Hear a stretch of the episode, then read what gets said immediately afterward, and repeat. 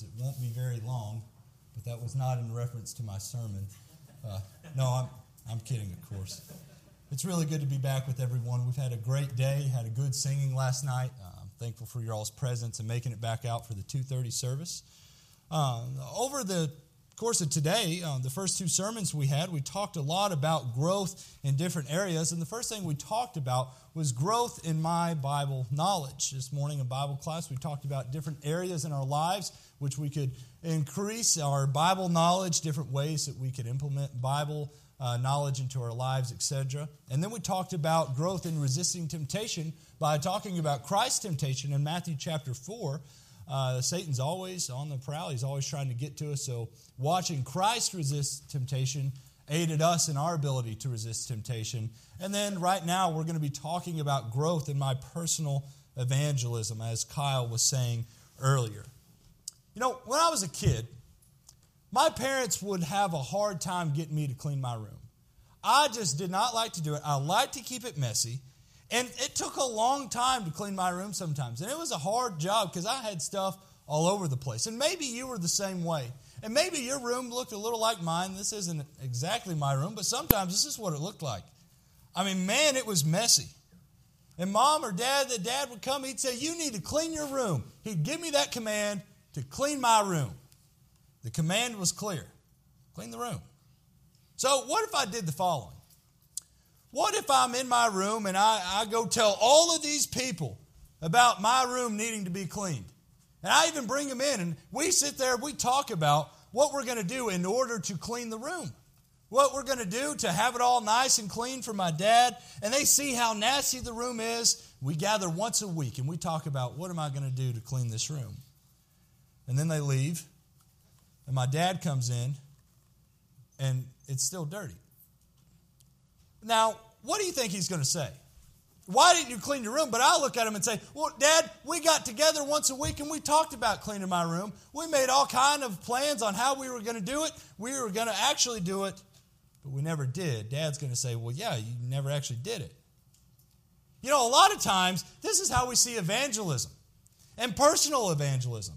We gather everyone together once or twice a week. We talk about how we need to go out and we need to preach the gospel but we don't actually do it. We just talk about it. And this afternoon, I want us to think about our current efforts in talking to others about the gospel. And first, I think it's important to understand what this word even means to the New Testament Christian. Uh, first off, I, I just want to read Matthew 28, verse 18. And Jesus came up and spoke to them, saying, All authority has been given to me in heaven and on earth. Go therefore and make disciples of all the nations baptizing them in the name of the Father, the Son, and the Holy Spirit, teaching them to observe all that I commanded you, and lo, I am with you always, even to the end of the age. Yes, this was given to the disciples, but it was also, or to the apostles, it's also given to us as well. The actual word evangelism in the Greek word actually means the gospel or good news, good news being spread. The verb itself is to announce or proclaim or to bring the good news to others. And I think that's important to understand. This word is used in reference to the preacher or the evangelist and the work that he does. In Ephesians 4 and verse 11, it's known as a work, and he gave some as apostles, and some as prophets, some as evangelists, and some as pastors and teachers. This is a work that someone would do for the Lord's church. Acts 21 and verse 8, we learned about Philip the evangelist. On the next day, we left and came to Caesarea, and entering the house of Philip the evangelist, who was one of the seven, we stayed with him. This is what he was known for to go out and to proclaim the good news. Also, 2 Timothy 4 and verse 5, Timothy is urged in his work as a young evangelist. But you be sober in all things, endure hardship, do the work of an evangelist, fulfill your ministry. This word itself, meaning bringing good news, captures the meaning of what a man and woman, a Christian, is called to do. This word is used in many different lights in the Bible. And it's used in reference to the work of the church, yes, but it's also used in reference to the individual Christian, the individual Christian and what they ought to do. We're going to start, though, I want to start by looking at it as a mission of the church, something that the Lord's church is told to do in the New Testament. So we'll do just that. The church has authority to send some out. Turn your Bibles over to Acts chapter 13. turn over to Acts chapter 13. I want us to read this passage. We're actually going to read it twice. We'll just read it once the first time for what it says, and then I'm going to uh, put some thoughts out there and we'll read it again, and I think you'll, you'll see what I'm trying to take away. Acts chapter 13 and verse 1, it says, Now there were at Antioch in the church that was there prophets and teachers, Barnabas and Simeon, who was called Niger, and Lucius of Cyrene, and Manaen, who had been brought up with Herod the tetrarch and Saul. While they were ministering to the Lord and fasting, the Holy Spirit said, Set apart for me Barnabas and Saul for the work to which I have called them. And when they had fasted and prayed and laid their hands on them, they sent them away. Okay, I, want to notice a couple of things. We see here that Saul, of course, that's Paul and Barnabas, were sent out by the church at Antioch. Yes, the Holy Spirit said set them apart, but who actually sent them out? You see, it was the church at Antioch. You go over to Acts chapter 4 began to report all the things that God had done with them and how he had opened a door of faith to the Gentiles.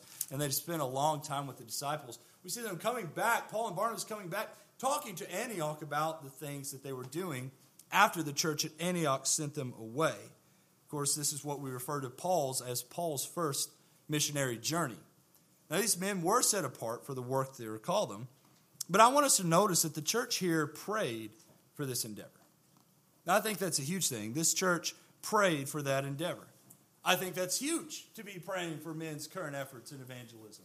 I know at Overland, once a, once a year, we have a prayer service, and we just focus it solely on the guys we support. Kyle's actually one of those. And if I'm not mistaken, one of our deacons got a hold of Kyle and asked him for the things to pray about for the work here. And we would pray about all these men that we were supporting. And I think that's a good thing. It's a Bible example. It, we're praying to God about the evangelism that they're doing. But I want to point something out. Paul and Barnabas were being sent out to the church to evangelize, to spread the gospel. They were not being sent out for any other reason than that. And you'll find many different places sending men out to do things other than spread the gospel, but the pattern we have is sending men out and supporting them in their work to spread the gospel, not clean up after storms and, and things like that. Now, those things are good, those things need to be done, but the church is sending these men out to evangelize. Look at uh, Ephesians chapter 3 and verse 10. Ephesians chapter 3 and verse 10. We'll come back to Acts 13 in a moment. Ephesians 3 and verse 10. and for context sake, we might back up a little bit. Ephesians chapter 3, go back to verse 8.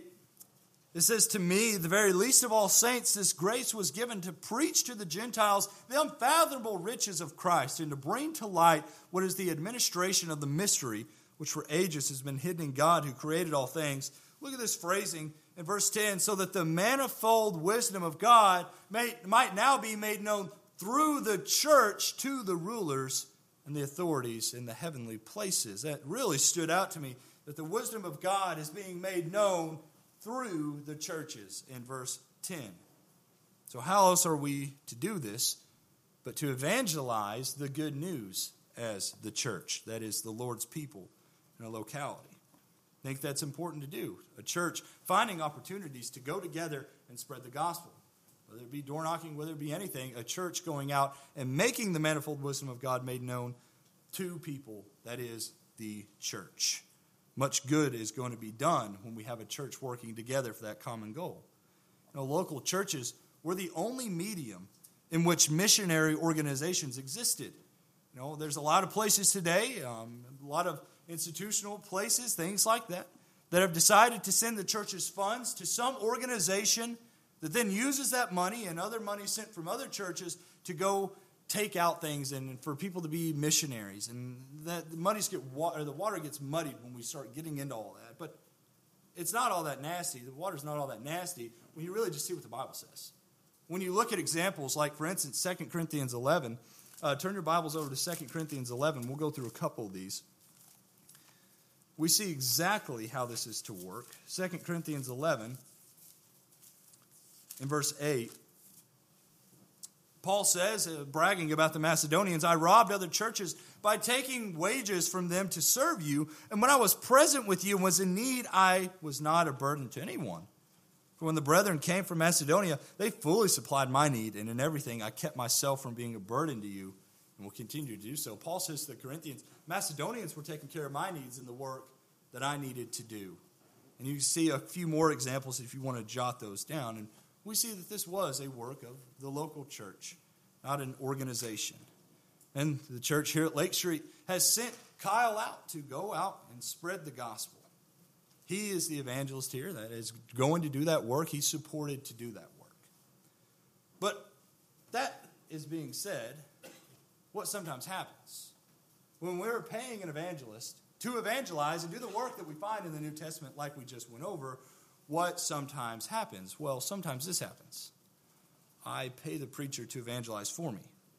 Since I don't have time, that might be something we hear every now and then, or might be something we think, or might be tempted to think. So, my question is then, when in Acts 13 and other places, when the church was sending out other people to go evangelize, what were the churches doing back home? Go back over to Acts chapter 13. Acts chapter 13. Uh, and actually, we'll start off in Acts chapter 20. Go over to Acts chapter 20. Let's look at verse 20. Acts chapter 20 and verse 20. Acts chapter 20 and verse 20, it says, uh, Paul says uh, to the, the farewell to Ephesus, How did I not shrink from declaring to you anything that was profitable and teaching you publicly and from house to house? No, Paul wasn't just behind the pulpit, he was also sitting or going out and talking to people about the gospel. You know what? When you go back over to Acts chapter 13 and you look at that example of the people at Antioch sending off Paul and Barnabas to the work that they are called, I think a lot of times we read that and we think that the church sent Paul and Barnabas off to do the work and then the church just sits on their hands until they come back to hear what Paul and Barnabas did. Do we really think that's what the church at Antioch was doing? No, I don't believe so. I don't think they were sitting idle. I don't think they were sitting on their hands. They were going out, they were spreading the gospel in their local area and their community while Paul and Barnabas were out doing this work. Paul went, as we see here, from house to house as well as publicly. Paul was not merely evangelizing, standing behind a pulpit and never leaving it. Granted, you know, 30 to 50 years ago, gospel meetings would normally result in several baptisms. That's the kind of thing that would be great. I even looked up H.E. Uh, Phillips. He wrote in Truth Magazine. Just follow this quote with me. He said, During the 1930s and 1940s, gospel meetings would often span three Sundays and sometimes go through the third Wednesday evening. These long meetings resulted from increasing interest as they continued. I remember several meetings in which I preached during the middle 40s and through the 50s that would continue a week or more beyond the date advertised to close, the interest continued to mount, and both churches and preachers were eager to continue. How could one stop an effort when from 1 to 12 came to be baptized every night and several were restored to the Lord each night? Now, I know a lot of us here, some of you here, remember this time where there would be two or three week long gospel meetings. I can't, I can't name that. I can't remember one going longer than a week. That's the generation we're in. Now, there's a couple ways to look at that. Obviously, there was something going on here. Something was happening. This was working. It was working well. The fact that there were multiple baptisms and multiple people being restored to the Lord, something was working here. So, what was it? Well, brothers, Brother Phillips' testimony concerning the amount of baptisms and restorations are unheard of. Why don't we get that anymore? Kyle and I knocked on about 80 doors yesterday. 80 and handed out flyers, and no one came. Was that fruitless? Did that not work? Well, I believe the reason why gospel meetings are not producing results like this anymore, and I think it does lie within our society. And no, it's not an excuse, and no, I'm not trying to say it's a bad thing. But rather, it's of utmost importance that we recognize the change in our culture as to why not many people might come to gospel meetings and adjust to that according to scriptures. You think about it. In the 1930s to the 50s, people relied on their neighbors for everything.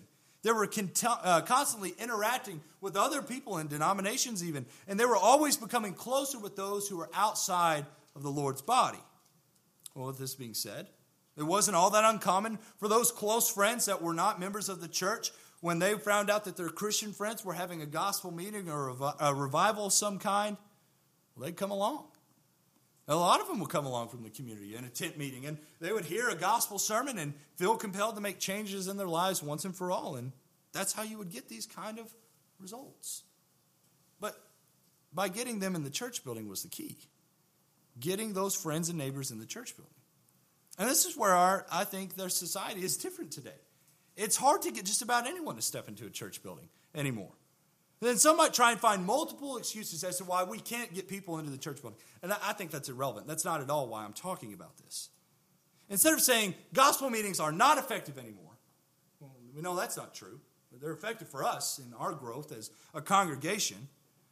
We ought to use other approaches to spreading God's word according to the scripture according to the scripture. Yes, uh, the gospel meetings are effective for us, but we cannot neglect other ways to spread the gospel. We cannot just rely on gospel meetings. And we need to adapt to this. We need to learn how to go from house to house effectively. Let me emphasize that word effectively so we can bring others to Christ, just as Paul did here in Acts 20, verse 20. He's going publicly and from house to house. We'll take a moment. We'll just talk about evangelism can be kind of awkward sometimes. It can be uncomfortable. It wasn't that long ago. I was in, in North Carolina with a friend of mine that preaches down there.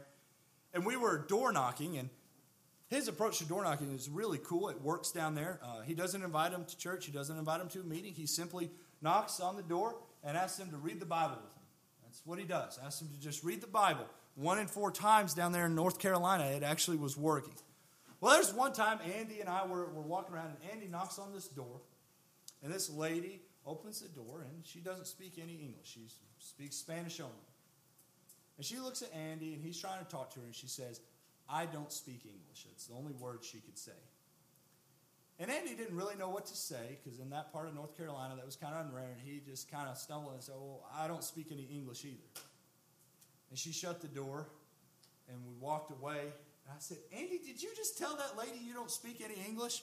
He said, Yeah, I'm sorry, I didn't realize. He felt awkward. He was uncomfortable. He's been doing this 20 years, but yet he still was uncomfortable in the moment. It's not going to be an easy thing. It's not. We were never promised that the living life of a Christian would be easy in the first place. So, why would bringing others to Christ be an easy thing? It's simply not going to be. We got to be willing to step out of our comfort zone, do something we've not done before to have someone hear the gospel. But I want us to examine this thought of doing it effectively, as I said earlier. You know, some people don't do it effectively, going from house to house. Many times, some of our brethren want to jump to the woe to you Pharisees approach. You know what's interesting to me about that? Jesus didn't say woe to you Pharisees until later in the book of Matthew. He spent a lot of time being patient with people and talking to them patiently and trying to get them to understand before he jumped down their throats. We want to yell, make a big scene. Um, it's not all that uncommon. If you might have been on a college campus to see somebody uh, with the caution tape around them, sitting there yelling at people about how they're going to go to hell and things like that. And I ran into an instance like that once. And I, there was this guy sitting on the side, and I asked him, What is this going to do? Because that kind of an approach to spreading the gospel not only lacks sense, but it lacks something else that's huge that the Bible talks about in our approach to others. It lacks love. Look over with me at 1 Corinthians chapter 16. 1 Corinthians chapter 16 and verse 4 or 14. 1 Corinthians 16 and verse 14.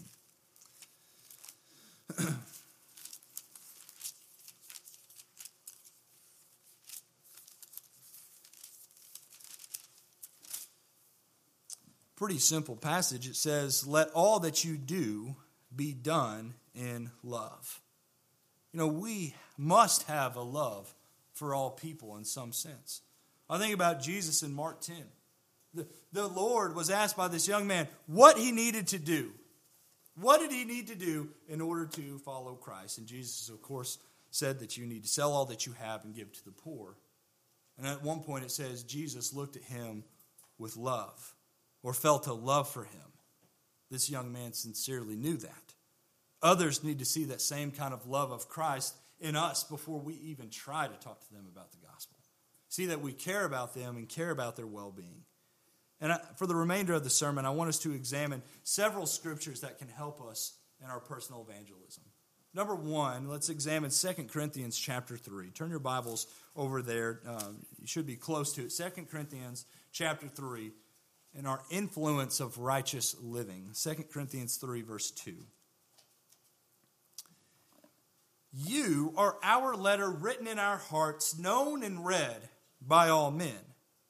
Being manifested that you are a letter of Christ, cared for by us, written not with ink, but the Spirit of the living God, not on tablets of stone, but on tablets of human hearts. This is probably the one that convicts me the most this idea that we are letters of Christ, being read by those outside the body of Christ. We need to live in such a way, we need to act in such a way where we will remain faithful so others may also see what it means to be a child of God. I mean, think about this analogy. Paul says here, You are a letter of Christ. People are reading you for what you are. And you are not, it says, written not with ink, but with the Spirit of the living God. Not on tablets of stone, but on tablets of human hearts. You know, when I was traveling uh, several months ago, I'd never been on an airplane before, and I was going with a group. And I'd never been on a plane. We got in the airport at one, port, at one point, and I got lost. And I was pretty scared. I didn't know where my group was. And so the first thing I did is I looked around and I found someone with a, uh, with a uniform on, and I knew they worked at the airport. And I went straight to them, and they were able to tell me exactly where I needed to go. And I was so thankful for them. Didn't want to miss my flight, didn't want to miss my group. Was so thankful for them. So I could get to my destination, I needed that person that I knew worth there. Do we see the, the obvious application? The gospel is the same way.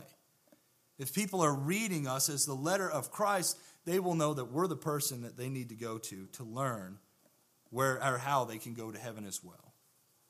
But you know, I think sometimes we camp behind verses like this. And we think, well, I'll just be a good person, and while I'm at work, I won't curse, I won't go drinking with everybody, and things like that. And then, sure enough, someone will finally come up to me and they'll ask me why I don't do those things. Well, I don't think it's going to happen. Because I've been, I've worked in the secular field. With, I'm sure a lot of you have. It's not always the case. We need to speak words. They need to know why I don't drink, why I don't curse along with them, etc. We cannot just sit there and expect them to come to us and camp behind that as an excuse. Turn your Bibles over to Colossians chapter 4. Colossians chapter 4 and verse 5.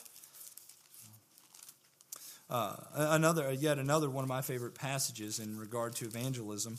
Uh, Colossians chapter 4, uh, verse 5.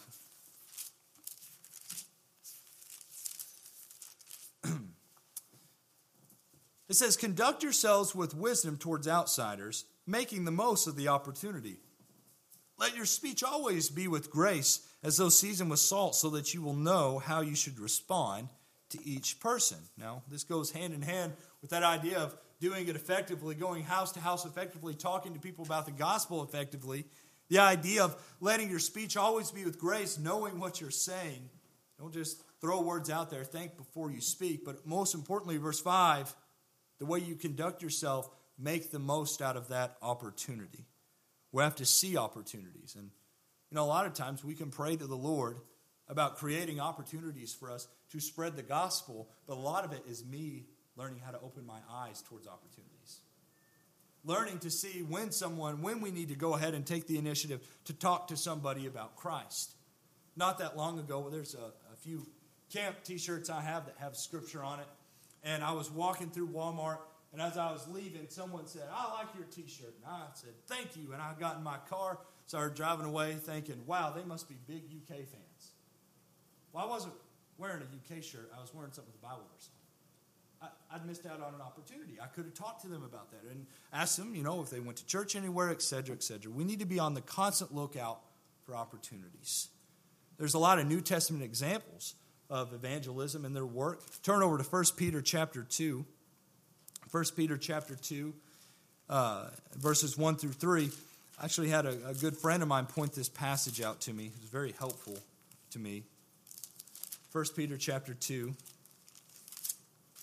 in verse 1.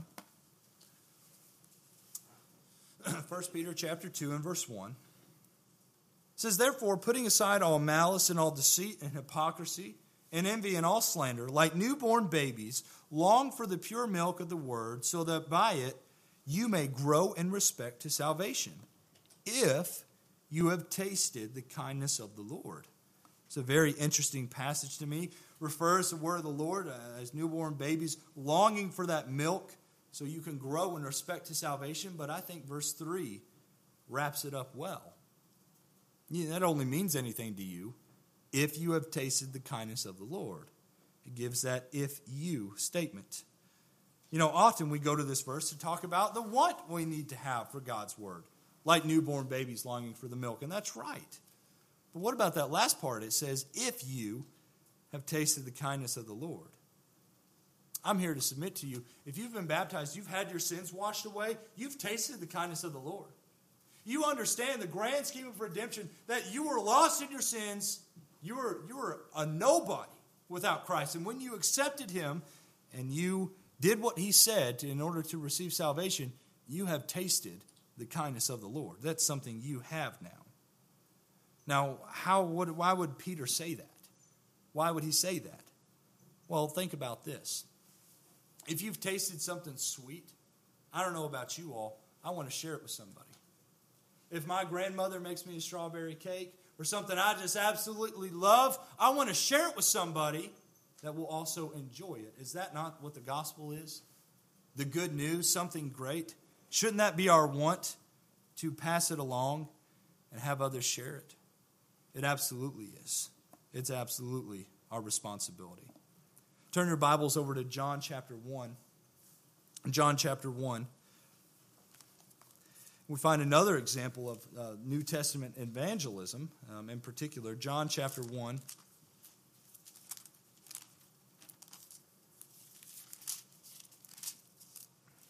In verse 40. It says, One of the two who heard John speak and followed him was Andrew, Simon Peter's brother.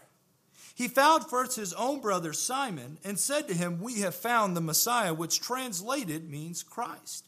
He brought him to Jesus. Jesus looked at him and said, You are Simon, the son of John. You shall be called Cephas, which is translated Peter. Do you see the urgency that Andrew had here to tell his brother, I have found the Messiah? And you know something I've noticed? Disagree with me if you'd like. Those of us who might have been raised in the church, opposed to those who came to Christ later in their lives, sometimes the people that came to Christ later in their lives have a greater appreciation or have a greater desire to go out and tell others about it. Well, yeah. Why is that? Well, it's because they were so lost for so long that they wanted to go out and tell everybody. They didn't want everybody else to be lost like they were. and I think that's something we need to learn from. This is how we need to see it. We found the Messiah. And sometimes when we are, quote unquote, raised in the church, that is a mentality we get in. This is just something I've had my whole life. And we don't feel that urgency to go out and tell people that we have learned about the Messiah. We need to make sure we do. This man says, I have found the Messiah, the Savior of the world. And he goes and he tells others about that. What about the woman at the well? Go back over to John chapter 4, or just a couple chapters over in John chapter 4. The woman at the well, pick up with me uh, there in verse 21. Jesus responding to her about where they would be worshiping, he said, Woman, believe me, an hour is coming when neither in this mountain nor in Jerusalem will you worship the Father. You worship what you do not know. We worship what we know, for salvation is from the Jews. But an hour is coming, and now is, when the true worshippers will worship the Father in spirit and truth. For such people, the Father seeks to be his worshippers. God is spirit, and those who worship him must worship him in spirit and in truth. The woman said to him, I know that Messiah is coming, he who is called Christ. When that one comes, he will declare all things to us. Jesus said to her, I who speak to you am he. At this point, his disciples came and they were amazed that he had been speaking with the woman, yet no one said, what do you seek? Or why do you speak with her? So the woman left her water pot and went into the city and said to the man, Come, see a man who told me all the things that I have done. This is not the Christ, is it? This is one of my favorite stories in the Bible. A lot of the reason is that phrase we get in verse 28. So the woman left her water pot. Just that idea, she, she dropped everything to go tell everybody about the Messiah. Uh, I think that's just an amazing picture. The idea she dropped everything to go tell everyone about the Messiah that she found. Now, suppose that you're a doctor and there was a disease that everybody had. Even their symptoms, they might have been different. Everybody who caught the disease, though, that they were going to die. This disease was going to kill everybody. Let's also say that you're skilled enough, or I'm skilled enough, to treat this disease, and that we have found the cure to, uh, to cure this disease. What would you say about a doctor who had the cure to this disease, but would not share the solution with anybody? Well, this is the same situation for many of us Christians. The Bible says that the whole world is dead in their sin and trespasses, and if we have met Jesus, we have found the cure. We have. We found the cure. How dare we keep it to ourselves? Rather, we need to be like Andrew. We even need to be like the Samaritan woman and go tell everybody we can our family, our friends, our neighbors, share the cure with everybody. And especially, I think we need to think about opportunities like our family. You know, I think a lot of times, especially when we've gone so many years with family members who aren't Christians, it can be easy to just say, well, that's a topic that they're not game for. They don't like talking about it. Maybe we need to be firm about that and start being serious about trying to get them to come to services, trying to set up a study with them, trying to do something to get them to come to the Lord. Because sometimes it can be easy to just say, well, they're never going to come. We need to be more diligent. They're our family. We want them to be saved. Turn your Bibles, lastly, to 1 Corinthians chapter 9. 1 Corinthians chapter 9, uh, our last uh, way to evangelize. 1 Corinthians chapter 9. Look with me in verses 19 through 23. Paul here uh, in 1 Corinthians, talking to the brethren here, I believe gives a good insight on what he's willing to do for a soul to be saved. 1 Corinthians 9, verse 19 says, For though I am free from all men, I have made myself a slave to all, so that I may win more. To the Jews I became as a Jew, so that I might win Jews. To those who are under the law, as under the law, though not being myself under the law, so that I might win those who are under the law. To those who are without law, as without law, though not being without the law of God, but under the law of Christ, so that I might win those who are without law. And to the weak I became weak, that I might win the weak. I have become all things to all men, so that I may by all means save some. I do all things for the sake of the gospel, so that I may become a fellow partaker of it. Paul went through great lengths to help in the conversion of a soul. And there's some things out there that we might not find effective. For instance, door knocking. And we might think, well, there's no way that that's going to work. At the end of the day, what, what Kyle and I did yesterday, even if nobody came, that name, the name of the church is out there. We had good conversations with people.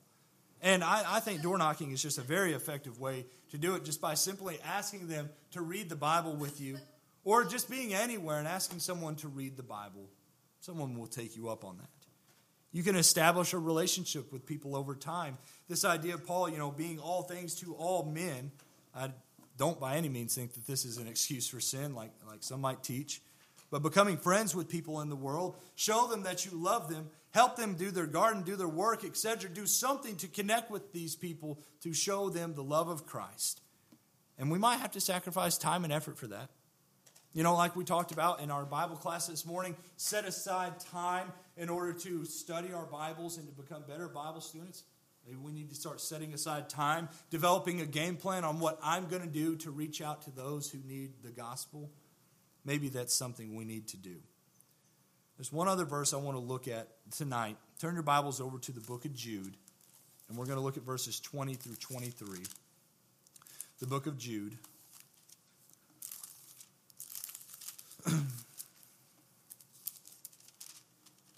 Look at verse 20 with me. But you, beloved, building yourselves up on your most holy faith, praying in the Holy Spirit, Keep yourselves in the love of God, waiting anxiously for the mercy of our Lord Jesus Christ to eternal life. And have mercy on some who are doubting. Save others, snatching them out of the fire. And on some have mercy with fear, hating even the garment polluted by the flesh.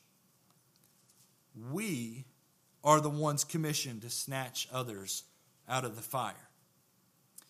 Have you ever had to snatch something before? What, what does the term snatch even mean? Well, the idea is if you snatch something, it's typically for urgency's sake. And we're called here to snatch others out of the fire. We see the urgency behind it, pulling them out. You all remember the hymn, You Never Mentioned Him to Me? That song steps on my toes just about every time. It paints a picture of being in heaven on Judgment Day, or, or, being there on Judgment Day, waiting in line, and someone turning around and looking at you and saying, You never mentioned him to me. Are others going to be disappointed with you and I on the day of judgment because of our lack of commitment in showing them to Christ? Well, that's the sermon. Perhaps you are not a child of God tonight. Then you have not begun the beautiful journey in showing others to Christ in the first place. It's important that you yourself become in a right relationship with God. Come to Him and in believing in Him, repenting of your sins, and being baptized. Or if you just simply would like to ask more questions about that, talk to Kyle about that, we'd love for you to do so. And if you are a child of God tonight, maybe this is a command that you've been neglecting and you need help. We'd love to pray with you, or uh, just in your life in general. You need prayers here of the saints. We would love to help you in any way. Won't you come now as we stand and as we sing?